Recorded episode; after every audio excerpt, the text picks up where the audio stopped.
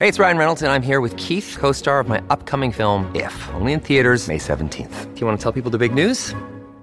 All right, I'll do it. Sign up now and you'll get unlimited for $15 a month in six months of Paramount Plus Essential Plan on us. Mintmobile.com slash switch. Upfront payment of $45 equivalent to $15 per month. Unlimited over 40 gigabytes per month. Face lower speeds. Videos at 480p. Active Mint customers by 531.24 get six months of Paramount Plus Essential Plan. Auto renews after six months. Offer ends May 31st, 2024. Separate Paramount Plus registration required. Terms and conditions apply if rated PG. You're watching Global BC. This is Global News Hour at 6. Good evening and thanks for joining us. The investigation into yesterday's train derailment near the town of Field that killed three crew members has taken a sobering turn. The Transportation Safety Board says the train began moving on its own before it eventually left the tracks, and it raises questions about the use of the train's brakes. Sarah McDonald reports. The damage was catastrophic, the casualties irreplaceable. Three crew members killed on board a CP rail train that ran off the tracks near the BC Alberta border Monday. Preliminary indications are that a loss of control of the train occurred. Now, investigators are providing new insight into exactly how that loss of control might have happened on a notoriously treacherous stretch of tracks with those three employees on board. Conductor Dylan Paradis, engineer Andrew Dockrell, and conductor in training Daniel Waldenberger Bulmer, who lived on Vancouver Island until late last year. Officials revealing Tuesday the train was sitting stationary during a crew changeover until suddenly it wasn't. When the train began to move on its own, there were no handbrakes applied on the train. The train accident accelerated to a speed well in excess of the maximum track speed of 20 miles an hour for the tight curves and steep mountain grade, and the train derailed. The train, which was carrying grain and grain products, had three locomotives and more than 100 cars. It was bound for Vancouver when it derailed some 700 kilometers northeast. By the time it did, it was barreling out of control, traveling more than twice the speed limit, all but 13 cars and one locomotive, plunging dozens of meters. In a rail tragedy with parallels to one of the worst in Canadian history. Brake failure a key factor in the catastrophic Lac Mégantic derailment of 2013. The catalyst for new operating guidelines nationwide mandating handbrakes as well as air brakes, but only while a train is unoccupied. That was not the case here. Investigators stressing the three deceased are not at fault, considering weather conditions as a possible contributing factor. When it's an emergency, there's no air in the train line, so there was nothing for the locomotive engineer to do. Now all eyes and ears are on data recorders for answers. Each engine equipped with the devices, but only one recovered so far from that lone locomotive spared this fatal fall. Sarah McDonald, Global News. A frightening incident in Surrey where a 12 year old boy is recovering from injuries after being shot multiple times by a pellet or BB gun. The young boy, whose family doesn't want him identified, was tobogganing at Hillcrest Park in Cloverdale on Sunday afternoon when he was hit. Luckily, the injuries to his face and neck were minor, but he was also hit in the eye, and it could have been much worse. He was able to get back home, and police were called. As I was going down, I feel this burning pain in my neck. I turn around and then I get hit in the eye. And then I just start booking it because I'm getting shot at. And then I just keep running and I'm like fearing everything right now. It's dark, I'm scared out of my mind. And yeah, and then I was getting hit all over the place.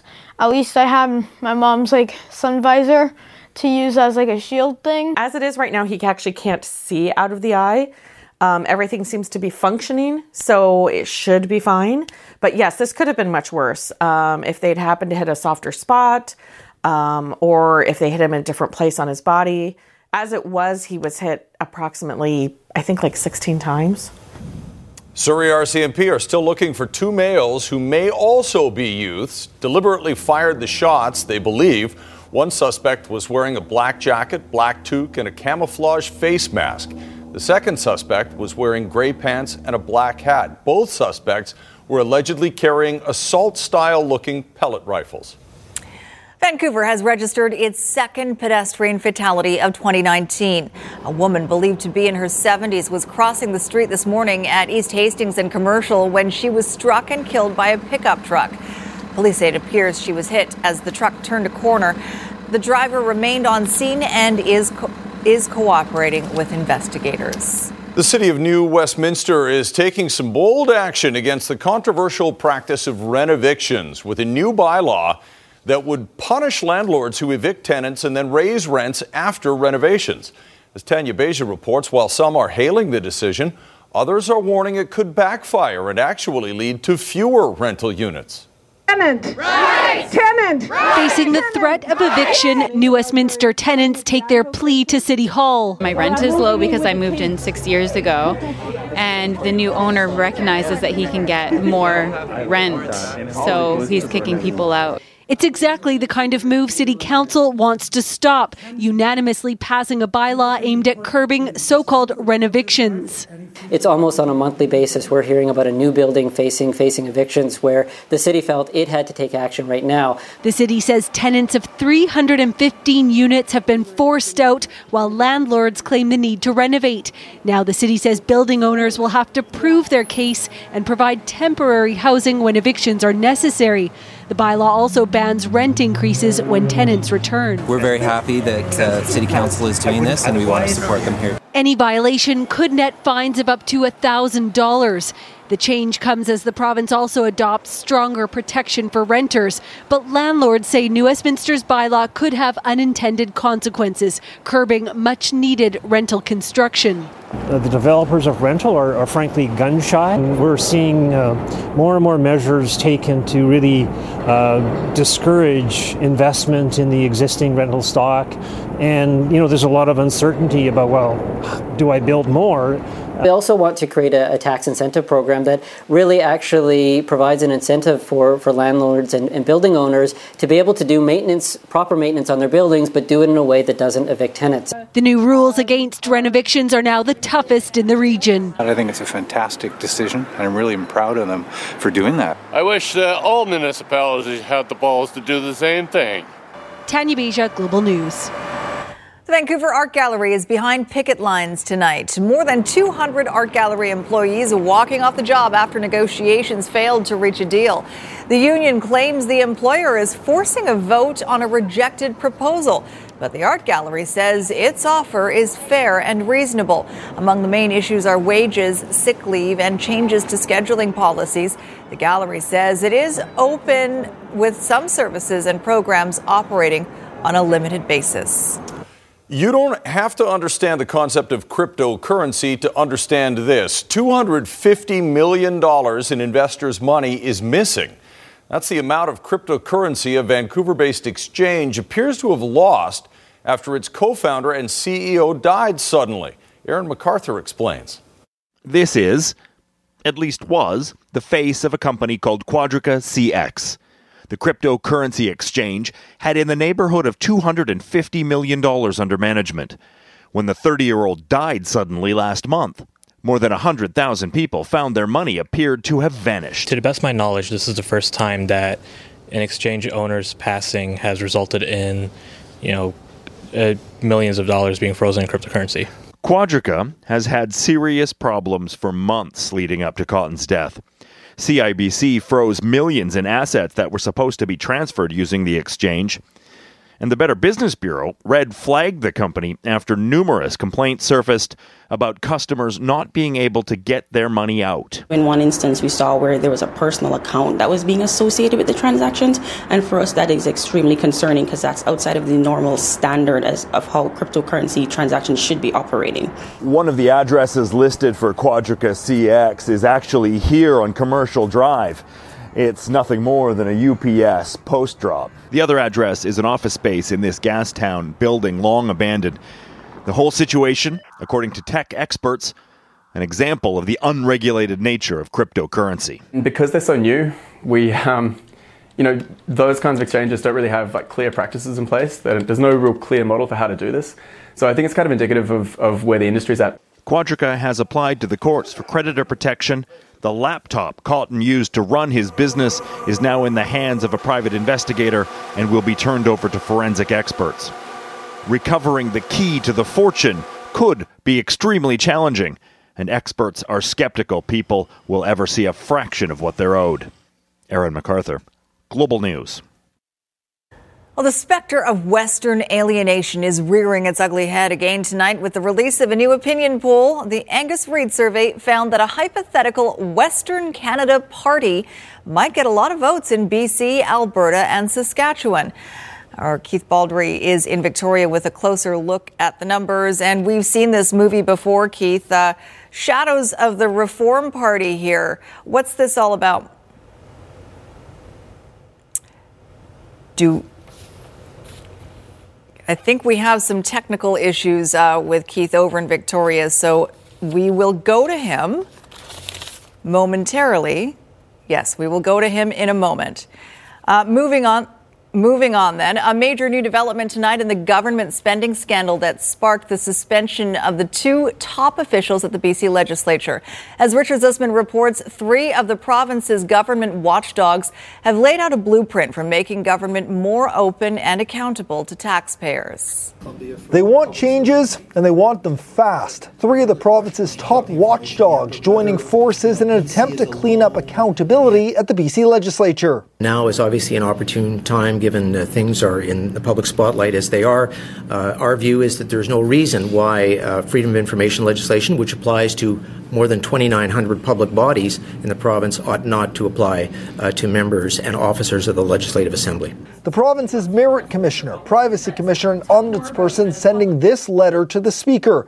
The recommendations include a potential audit of legislature staffing appointments, making expenses by the clerk and sergeant at arms accessible by freedom of information, and a change to allow staff to come forward with allegations of wrongdoing inside the legislature. In doing so, uh, that that uh, person is protected from any reprisal for doing so, and uh, and an investigation of that allegation uh, may take place.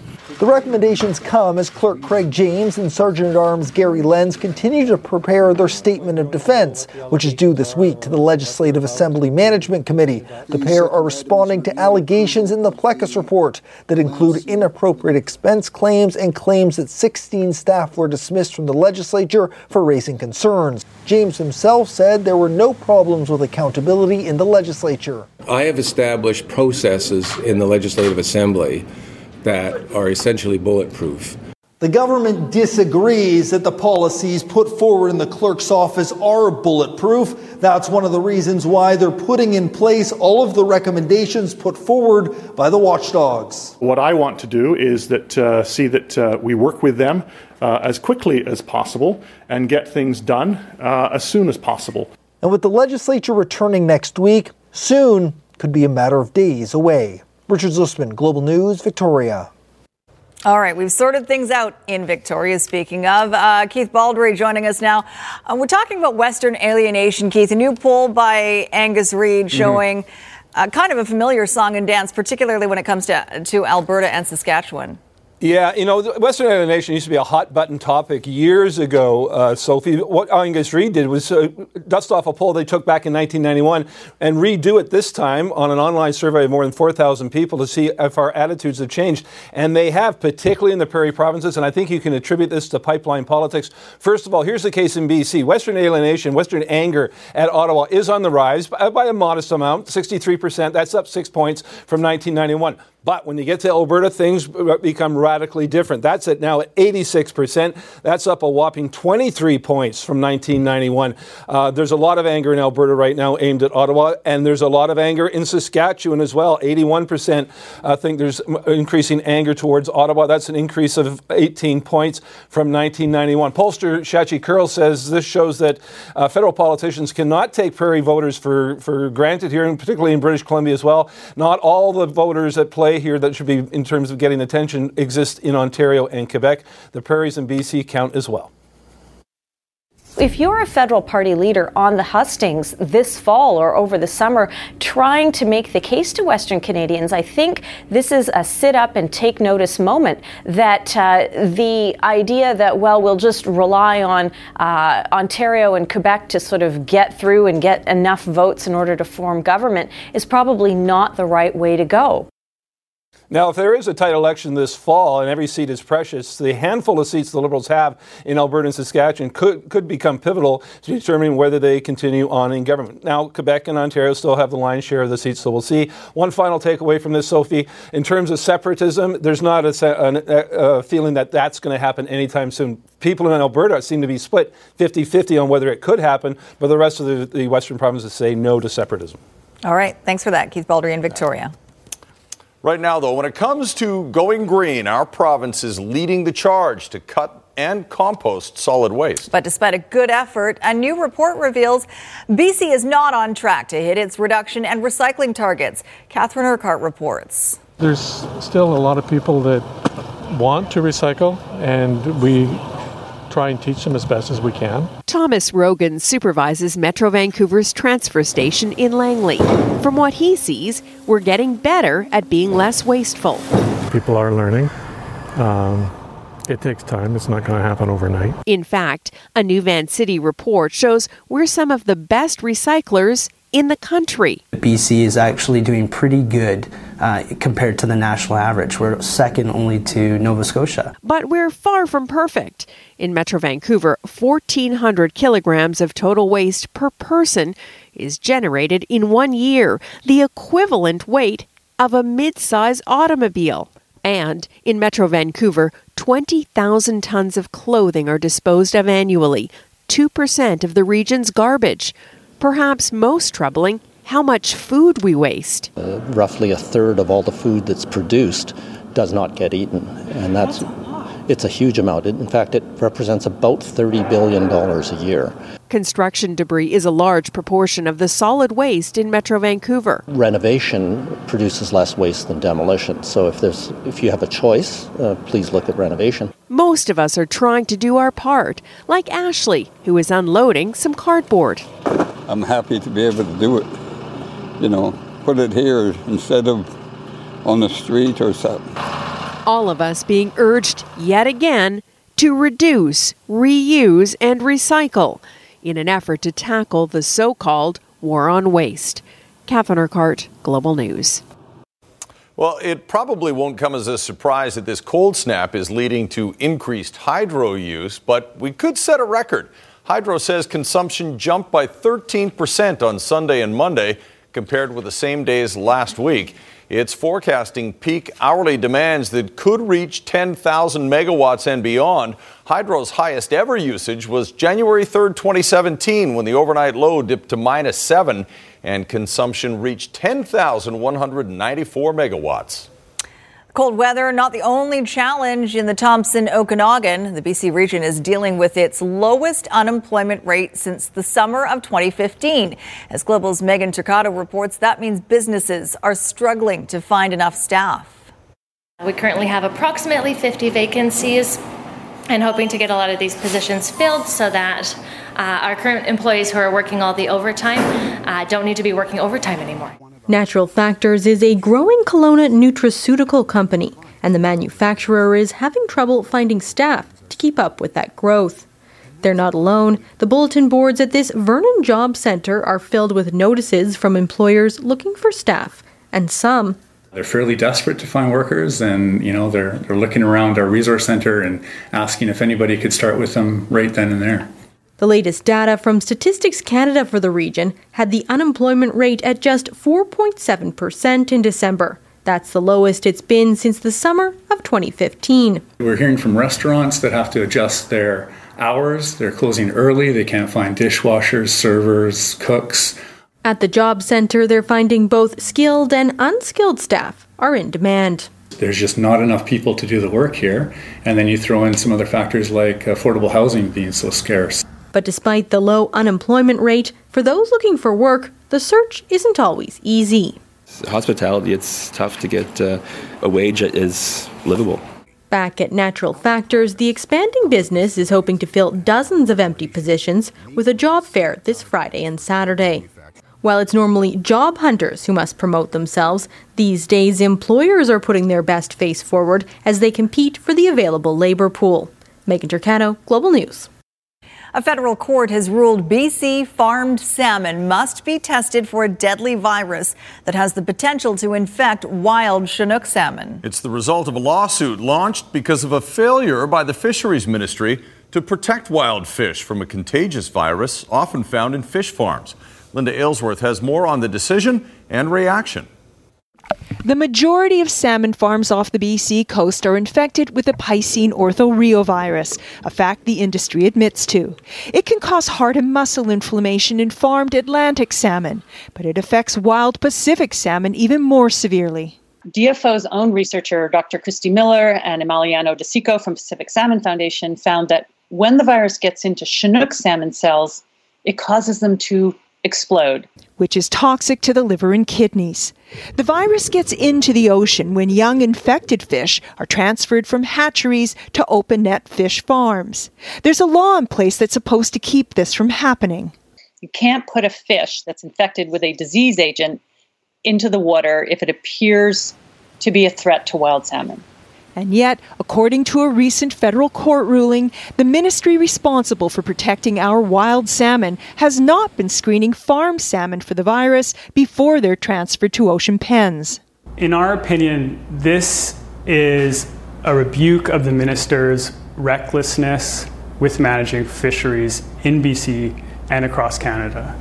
The response by the Minister of Fisheries and Oceans?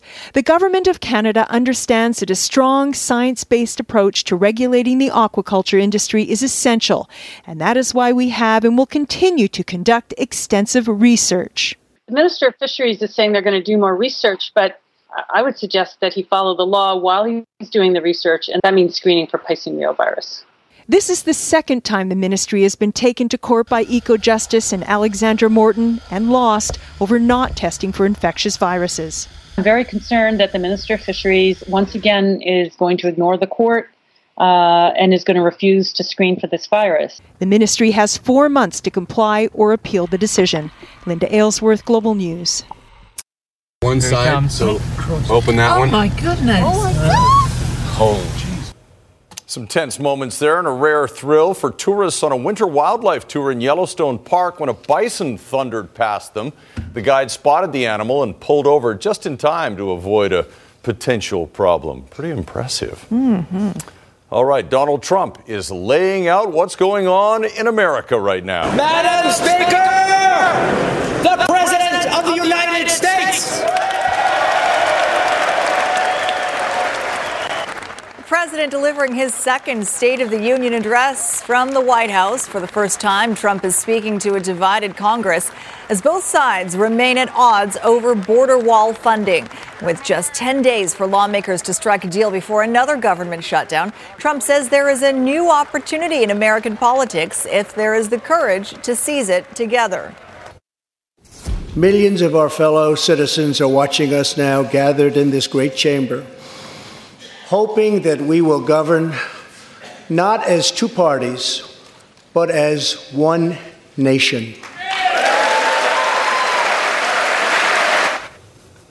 A Toronto serial killer remains silent as his sentencing hearing wrapped up today. Bruce McArthur will learn his fate on Friday after pleading guilty to eight counts of first degree murder.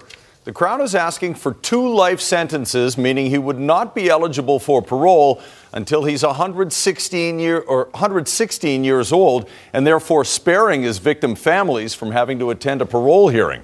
They came from as far as Sri Lanka to see justice served, telling the court the convicted serial killer preyed on the most vulnerable, including a refugee and a homeless man. The Crown says there's no explanation for the monstrous crimes other than McArthur felt gratified by his killings. In Health Matters tonight, patients are about to get better access to an effective treatment for Parkinson's disease. 13,000 British Columbians live with Parkinson's, but many of them no longer respond to medication. Well, starting in April, the province will make it easier to get deep brain stimulation to help ease the symptoms. Grace Ke reports. I, I have uh, been blessed with a, with a, uh, a friend that has um, given me a reason to go on. Robert Wallace's friend Brian built him this greenhouse in Kelowna, allowing him to get back to his passion for gardening. It was a living for 30 years, but that changed 10 years ago when he was diagnosed with Parkinson's disease. It started out relatively uh, mild, the Parkinson's disease. Uh, in the last couple of years, uh, things have really sped up. Robert's symptoms can no longer be controlled with medication. He's now a candidate for deep brain stimulation surgery. It uses electrical impulses to stimulate a target area in the brain, resulting in fewer tremors and improved facial expression.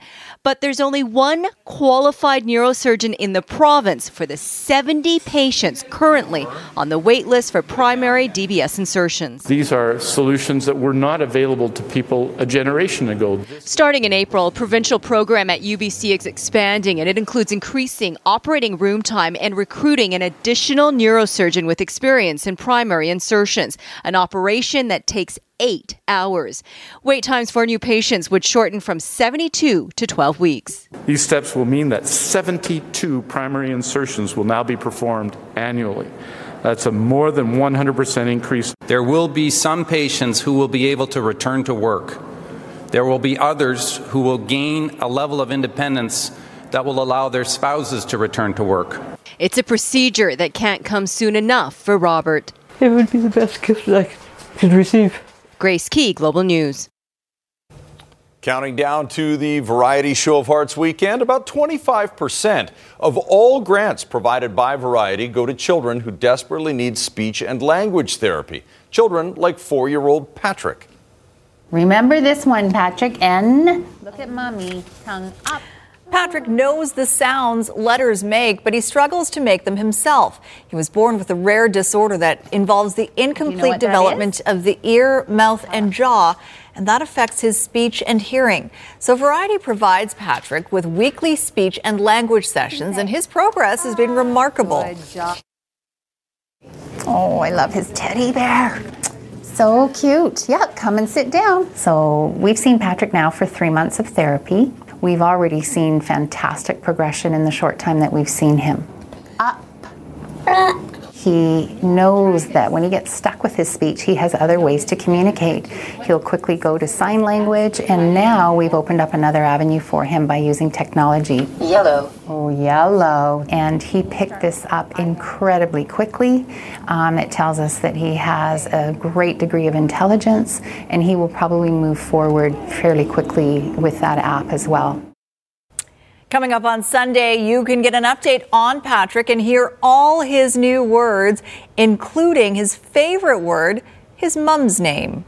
Isn't that appropriate? Mm-hmm. So nice. Join us for the 53rd annual Variety Show of Hearts this Sunday from 9:30 in the morning until 5:30 right here on Global. Looking forward to it. A bank heist in Belgium, straight out of the movies. Why the thieves might be easy to sniff out after the forecast. And just ahead of Kristi, a look at Lunar New Year celebrations now in full swing.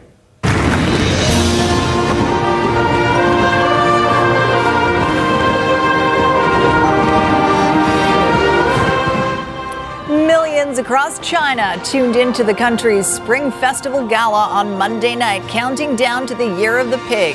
Some of China's biggest cities put on illuminating light shows as well. The pig is a, a lunar zodiac sign usually associated with optimism, enthusiasm, and hard work. All very good qualities. and we're wearing red. We're wearing red tonight, to too. celebrate. Giving it our best. But I'm having pasta for dinner, so anyway. Yeah, strange choice, but that's okay.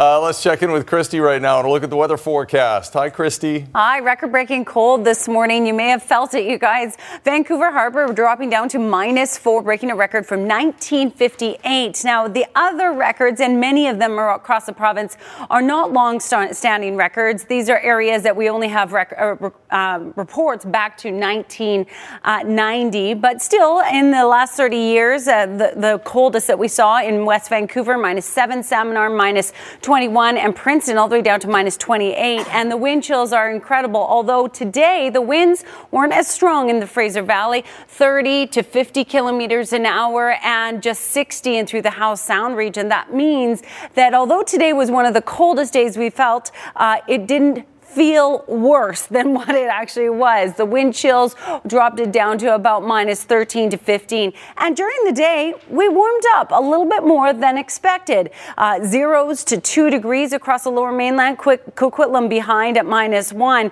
But it was beautiful. And when it's beautiful out with clear skies, yes, all the photographers get out there. Look at this shot from Trish Jewison this morning during the morning show. Uh, the lions and the blue sky. This clear shot from the Fraser Valley, not a single cloud in the sky. Cold and sunny and through Penticton.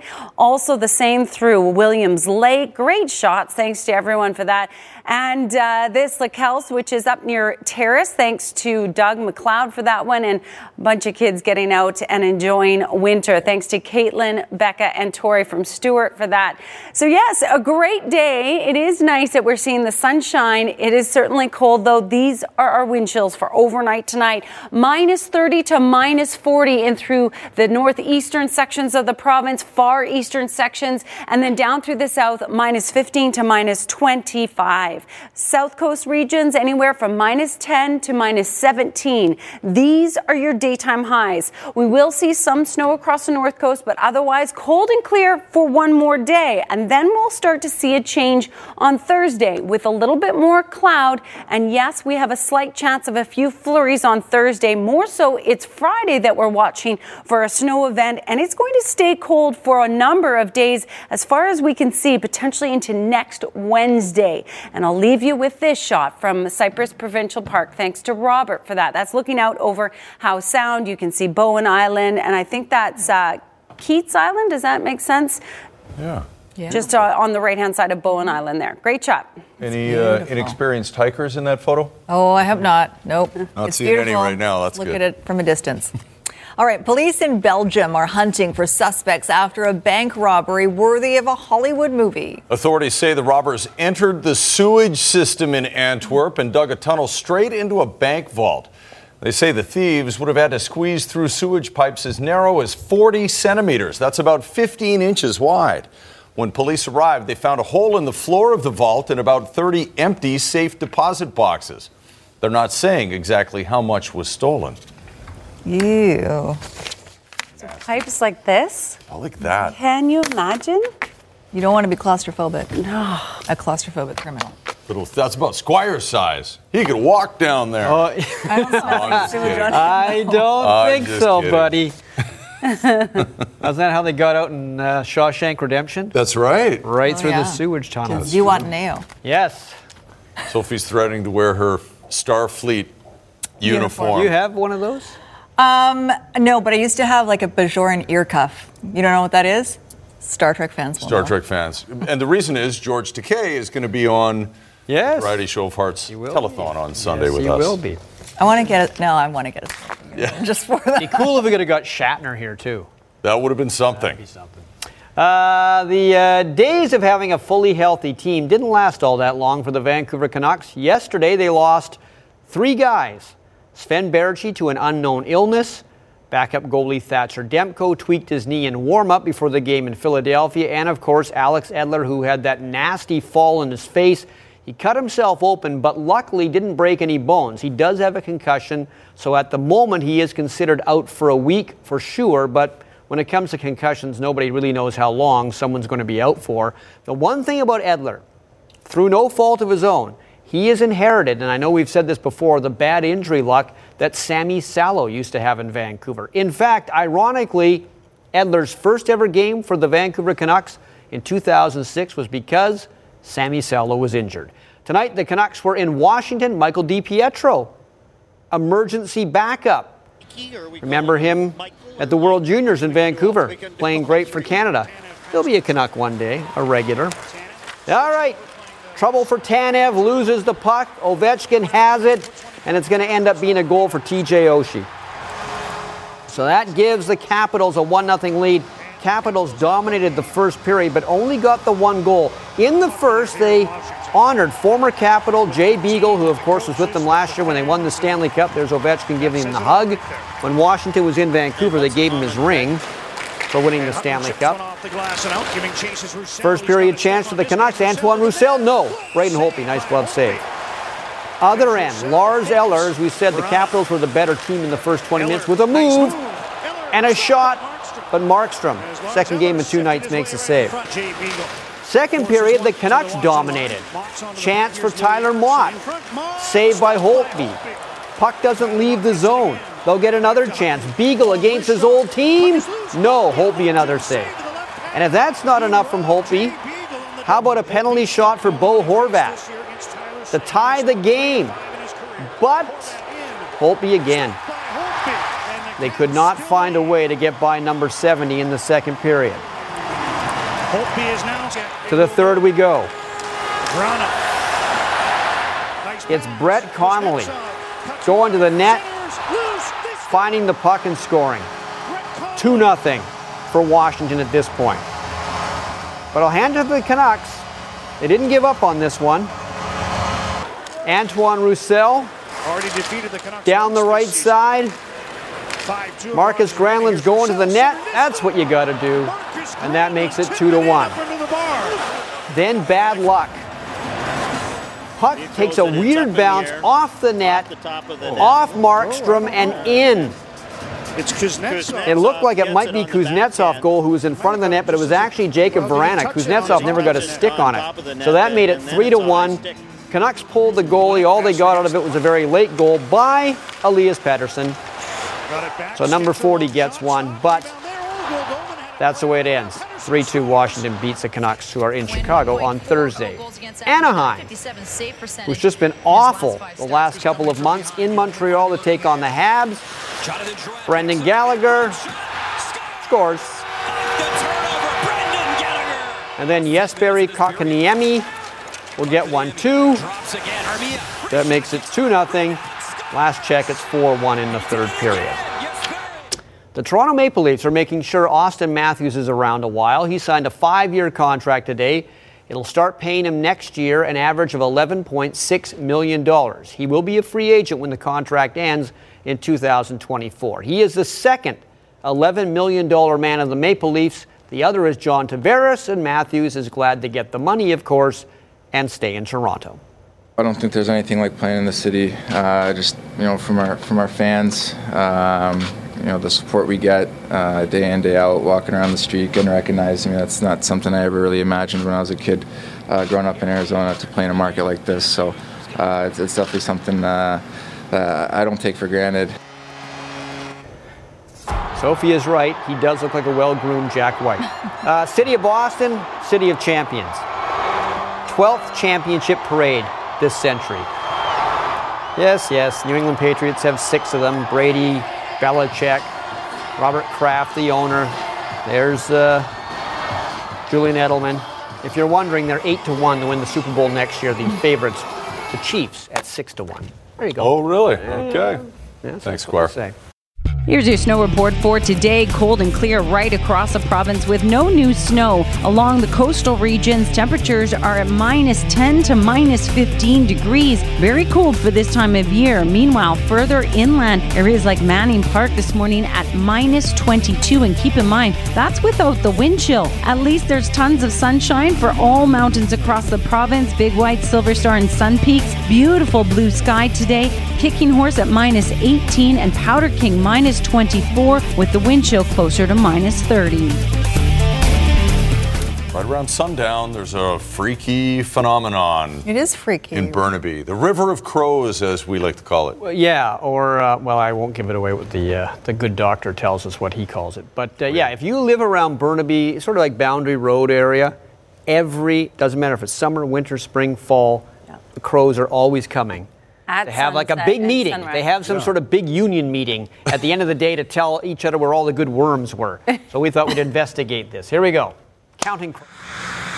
Every night, just before sundown, they come. At first, it's a trickle, and then it's a murder of crows. Around 12,000 who will spend every night near the border of Burnaby and Vancouver. Do we know why they come here? We don't exactly know, but we think it's something to do with safety. That out in the hinterlands, you know, where they hang out, there's uh, owls and hawks and so on. Here, there are none.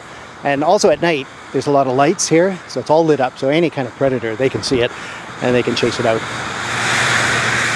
This is the spot for all of Vancouver, all of North Surrey, Richmond, North Richmond, North Vancouver, even as far out as Port Moody and parts of, of Coquitlam.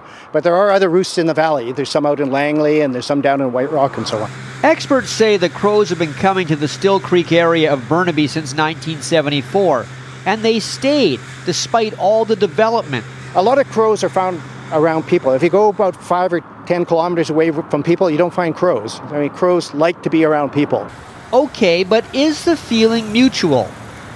Variety's head office is right in the middle of crow country, which means plenty of window washing and plenty of car washing. So that's part of my Saturday. That's part of my Saturday. I'm always at the car wash, lining up, getting my car washed. But yeah, it's pretty brutal. It gets worse. By Friday, your car is covered in bird crap. But there's not much you can do about that. There are too many birds to dislodge, and they're too clever to fall for some stupid human trick to get rid of them.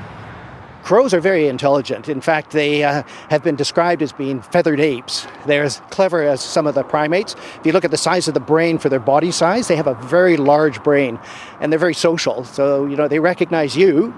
If you do something to them, they'll remember that. And they also recognize each other. And they certainly recognize the place they spend every night of their life. This is Crow Country. It's where the celebration takes place every night. What did you call it? it's a caucus, a caucus of crows. Spelled C A W C U S. Of course. Caucus. Get it? Cool. Yeah. Kiss. Yeah. Thanks very much. We'll, well, maybe we'll see them on the way home. You never know. Although Oh, kinda you'll, uh, they'll, they'll be sleeping there. They will now. Thanks for watching. Have a good night. Good night, all.